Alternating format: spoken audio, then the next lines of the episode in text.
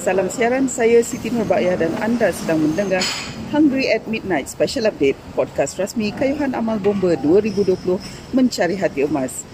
Hari ini ialah hari ke-26 Jurulatih Akademi Bomba dan Penyelamat Malaysia Wilayah Tengah Muhammad Fakrul Munir mengayuh gagah melintasi garisan penamat di Ibu, Ibu Pejabat Jabatan Bomba dan Penyelamat Malaysia di Putrajaya untuk sambutan Hari Kebangsaan yang ke-63. Sorotan khas ini bersiaran di Putrajaya bersama Lo. Apa khabar Lo? Alhamdulillah, sihat. Terima kasih Hungry Midnight. Bermula pada 6 Ogos di Kuala Kubu Baru dan tamat pada 31 Ogos di Putrajaya. Apa rasanya pada saat ini? Okey, uh, satu ungkapan yang saya boleh sebut adalah saya sangat-sangat puas, saya sangat puas hati dan bersyukur uh, kerana orang kata misi kayuhan amal ini berjaya hingga ke uh, tarikh hari ini ni yang kita rancangkan dan alhamdulillah segalanya berjalan lancar. Saya puas hati, bersyukur saya sangat, saya memang uh, gembira alhamdulillah. Bila nak masuk pejabat di Akademi Kuala Kubu Baru? InsyaAllah saya akan mulakan uh, tugasan seperti biasa pada esok hari. Uh, saya akan mula bertugas dan uh, so far setakat ni jalan yang kita rancang macam biasalah cuti belum belum plan lagi lah kena bincang balik nanti apakah perkara susulan yang akan dilakukan sebaik saja menamatkan program kayuhan amal ini ada postmortem pun macam mana? Okey, mungkin kita akan adakan satu postmortem bersama Tuan Komandan dan juga kru. Tadi pun berkesempatan uh, berbincang dengan uh, Tuan Komandan untuk next project mungkin tahun depan. Mungkin satu lagi projek Vega dan insyaAllah uh, tak boleh announce lagi. Mungkin kita akan bincang dulu. Dan perancangan yang seterusnya belum ada lagi lah. Jadi boleh cerita sikit tentang sambutan pada hari ini? Baik, Alhamdulillah. Uh, hari ini uh, sambutan Hari Kemerdekaan peringkat Jabatan Bomba dan Penyelamat Malaysia. Dan uh, saya juga dapat slot ataupun uh, uh, apa uh, slot uh, slot di akhir mana ketibaan saya disambut oleh uh, yang berhormat Timbalan Menteri uh, KSU dan KP Ketua Pengarah dan semua uh, pegawai kanan jabatan dan ID punya sokongan daripada anggota bomba dan juga semua saya merasakan satu tanggungjawab yang saya, saya tanggung selama ini. Uh, saya dah langsaikan dan saya puaslah insyaAllah. Dan saya buat ini bukan untuk saya dipuji, diangkat atau dijulang tapi ini adalah untuk uh, saya membantu untuk anggota-anggota bomba yang memerlukan. Dan saya nak ucapkan terima kasih kepada Tuan Komandan Akademi Bomba dan Penyelamat Malaysia Wilayah Tengah iaitu Tuan Mak Ali bin Ismail. Uh, terima kasih juga kepada Tuan Abu Bakar, pengurusi Kelab Sukan Kewajikan Kebudayaan uh, ABP MKKB Kuala Baru dan semua kru uh, yang terlibat bertugas rumus untuk membantu saya menjayakan misi kayuhan amal ini. Bagaimana lu melihat keseluruhan kayuhan amal bomba 2020 ni?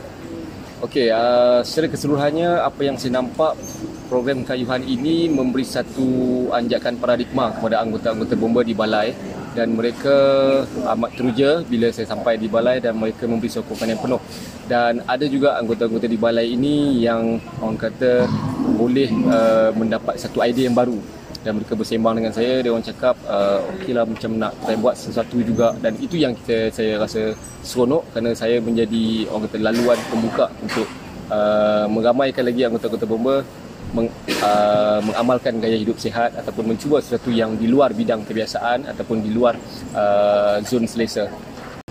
Adakah selama ni kelab sukan pernah menganjurkan uh, acara seperti ini Baik, uh, seperti mana kita saya maklum, uh, program kayuhan amal ini yang mana penganjur utamanya adalah Kelab Sukan uh, Kebajikan dan Kebudayaan ABPM KKB yang di, diketuai oleh Tuan Abu dan sememangnya Kelab Sukan banyak membantu saya dalam program uh, kayuhan ini dari segi pengurusan, pentadbiran, dari segi penajaan, pengangkutan dan sebagainya. Dan sememangnya sebelum ini sebelum ini pun dalam program-program pendakian terdahulu KSKK ataupun Kelab Sukan ini banyak memberi sokongan kepada saya, begitu juga Tuan Komandan dan uh, sebagai tulang belakang Kelab Sukan memang memberi impak yang cukup kuat dalam kejayaan ini. Kelab Sukan kami sentiasa merancang ataupun uh, mengadakan program-program yang bersifat integrasi, bersifat orang kata kesukanan, ada program-program sukan, ada program uh, lawatan dan sebagainya. Jadi saya nampak kelab sukan ini uh, sangat aktif dan uh, sentiasa mencari idea ataupun mencari pembaharuan dalam menganjurkan program. Saya ini juga merupakan kejayaan uh, kelab sukan, uh, kewajikan dan juga akademi Lumpur Baru. Uh, so terima kasih banyak-banyaklah sekali lagi saya ucapkan kepada semua uh, yang uh, menjadi tonggak atau tulang belakang atas program kayuhan ini uh, daripada kepimpinan, tertinggi jabatan, pengurusan akademi, uh, pengurusan kelab sukan dan juga semua rakan-rakan dan terima kasih yang tak terhingga dengan penuh kasih sayang saya bagi kepada kedua ibu bapa saya, uh, kepada isteri saya, kepada keluarga dan kepada semua orang kata rakan-rakan yang rakan dan taulan saya juga kepada penaja-penaja uh, yang memberi sokongan dan kepercayaan kepada saya uh, juga kepada rakan-rakan media Hungry at Midnight dan semua rakan-rakan media uh, cetak dan media elektronik. Okey, terima kasih Lu. Bersama saya ialah insan yang merangka keseluruhan perjalanan Kayuhan Amal Bomba 2020 sejauh 2020 km. Jadi bersama saya ialah Tuan Hisham.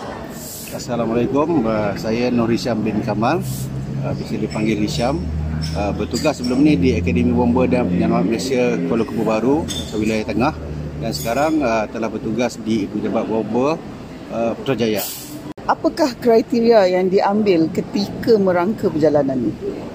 Okay, yang pertamanya lah kita akan pilih laluan yang maknanya uh, route yang selamat. Eh. Yang keduanya, uh, route itu akan melalui balai-balai bomba yang mana dia tak akan apa, divert pada apa tempat yang kita tuju supaya kita dapat capai target kita uh, 63 balai dalam masa uh, lebih kurang satu bulan ni. Okay. Apakah yang tak dijangka telah berlaku?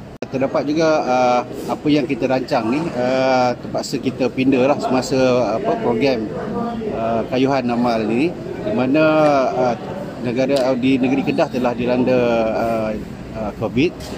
Jadi kita terpaksa ubah laluan ni demi keselamatan uh, pengemudi lo dan juga semua kru-kru yang terlibat.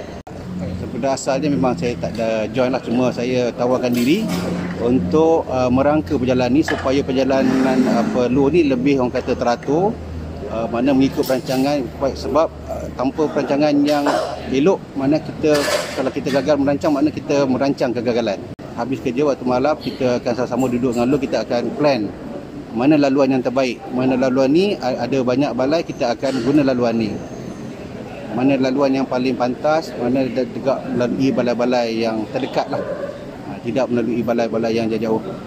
Jadi kita punya target setiap hari kayuhan ya, uh, paling uh, paling maksimum pun tak melebihi 150 km untuk sehari dan, dan juga average-nya lebih kurang 100 ke 120 km sehari lah. Jadi kita akan selang-seli juga. Mana satu hari ini uh, mungkin jarak dia lebih panjang sedikit dan juga kurang uh, kurang balai-balai yang disinggah sebab apabila kita singgah ke satu balai dia akan mengambil masa lah lebih kurang setengah jam untuk dari segi uh, apa, bertemu dengan anggota balai uh, dan juga sebagainya jadi uh, hari yang kemudian pula kita akan rancang perjalanan yang lebih pendek supaya uh, kalau kata melibatkan banyak balai dan juga supaya apa uh, pengayuh ni dia tak terlampau penat lah. Dalam perancangan kita memang kita akan letak spare day uh, dua hari sebab kita tak apa kita uh, nak prepare contoh kalau ada pindaan jadual uh, contohnya macam ada apa-apa yang kita tak ingini ke apa ke so kita akan spare dua hari. Uh, jadi kalau kata kita terlebih dengan jadual pun kita masih lagi boleh complete uh, perjalanan ini dalam masa satu bulan. Sasarannya 31 Ogos. Kita matlamat bagi saya tahniahlah kepada semua uh, terutama kepada Lo yang telah uh, menggerahkan keringat usaha kecekalan dia ketabahan dia untuk mengharungi mengharungi apa uh, perjalanan kayuhan uh, mengelilingi semenanjung Malaysia yang mana ianya bukan mudah lah kalau bukannya boleh dilakukan oleh sebarang orang dan juga semua kepada kepada uh, dari segi uh, marshal kru semua yang terlibat yang usah payah bantu lo yang dengan sabar mengikut lo ke mana saja uh, dan juga pengurusan tertinggi lah yang memberikan sokongan dan juga dorongan yang tak berbelah bagi. Terima kasih. Terima kasih.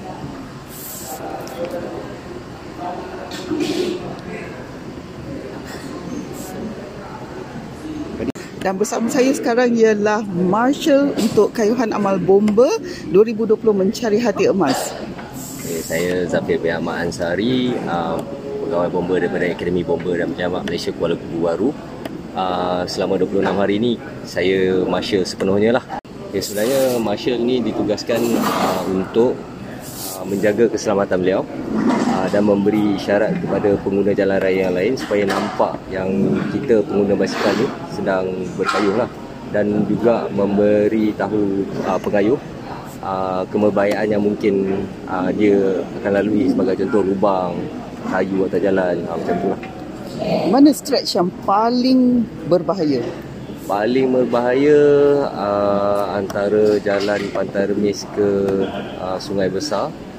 Uh, sebab jalan dia kecil dan banyak lubang. Uh, itu sangat bahayalah daripada segi track grip uh, sorry uh, daripada jeli ke grip tu uh, pendakian. Tapi pada awal pagi tu memang tak banyak kereta sangat lah. So dan banyak pengguna-pengguna basikal yang lain juga.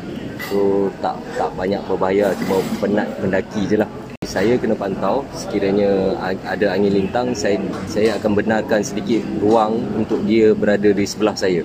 So supaya angin yang datang tersebut kena pada saya tidak kena pada dia lah. Sebab basikal dia uh, agak ringan dan uh, wall untuk rim dia agak tebal. So benda ni semua uh, rintangan pada angin lah. So kalau angin kena benda tu akan menolak uh, basikal dia ke tepi.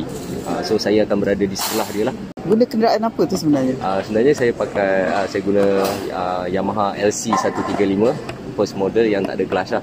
Uh, asalnya nak cari motor yang ada kelas tapi bila test first run kita test yang ada kelasnya agak susah lah. Agak susah untuk kita kawal lah. Uh, jadi kita tukar motor kepada yang tak ada kelas. Hmm. Uh, Sebab mudah. kelajuan dia sangat perlahan. Uh, kelajuan dia agak rendah. So kalau motor yang ada kelas ni pertama susah daripada segi gearing kita. Lepas tu uh, motor yang ada kelas yang lain uh, mungkin tahap uh, kepanasan enjin akan meningkat lah. So kita cari yang motor yang simple-simple lah. Gitu. Apa kenangan paling manis? Kita dapat sambutan yang sangat-sangat uh, outstanding lah daripada balai-balai ni. Uh, especially di Johor, Penang, Perak. Semua negeri lah. Boleh kata semua negeri lah. Sangat-sangat mengalukan. So rasa macam terharu lah juga uh, terharu dengan usaha kita yang kecil macam ni dipandang begitu besar. Tak dijangka langsung. Tak dijangka langsung. Especially ada beberapa negeri yang yang sambutan dia sangat uh, sangat grand lah. Memang tak jangka langsung lah sampai ui dahsyatnya lah. macam apa insiden yang paling mendebarkan? Paling mendebarkan. Okay, paling mendebarkan masa lori hujan ada dekat JB uh, hujan tapi kami masih berkayuh dan lori dan bas sangat laju. Uh, masa tu saya tak boleh berada di depan dia, saya kena berada di belakang dia sentiasa memberi isyarat tangan lah supaya sentiasa uh, pengguna lori ni sentiasa nampak kita. Uh, ada sekali tu memang sangat rapat lah, sangat rapat sebab lu akan duduk di sebelah uh, luar jalan. So saya akan berada di sebelah dalam jalan. So kita cover dia. So memang sangat rapat dengan saya lah So bila lori tu lalu Dia ada bawa macam angin sikit So masa tu saya okey Walaupun rapat dengan saya Saya okey Cuma lo agak Agak um, Berilau sikit lah. Uh, uh, Tapi Alhamdulillah okey lah. Pernah jadi marshal sebelum ni? Uh, tak pernah. Uh, Tak pernah. Kita tak pernah jadi marshal. Cumanya uh, Untuk Grup-grup yang motosikal kecil tu adalah. Uh, Adalah. Jadi ini semua kali pertama juga? Kali pertama kita ikut motor Marshall untuk basikal kali pertama Nak buat lagi tak? Soalan jumpa mas. Okey sebenarnya boleh je buat lagi. Ha, Tak ada masalah pun. Ha, Setiap perjalanan kita tu Lembaran pengalaman dia lain-lain. So pada saya ha, menarik lah. Alhamdulillah benda ni berlangsung dengan jayanya. Saya bersyukur kerana ilahi berjaya dengan dengan penuh penuh gilang gemilangnya. Uh, Alhamdulillah. Thank you kepada semua yang support Kru yang support yang banyak membantu sangat-sangat. Tanpa kru Kita pun lemah lah sebenarnya. Uh, Thank you very much kru lah. Hungry at Midnight Special Update mengucapkan syabas dan tahniah kepada lo support team dan mereka yang terlibat menjayakan kayuhan amal ini. Sesungguhnya anda lah denyut nanti yang menafaskan usaha luar biasa ini dan saya pasti usaha ini akan menjadi ilham kepada lebih banyak aktiviti hati emas yang lain Hungry at Midnight special update akan kembali untuk episod finale bagi kayuhan ini. Sehingga kita bertemu lagi. Selamat hari kebangsaan yang ke-63 dari saya Siti Nur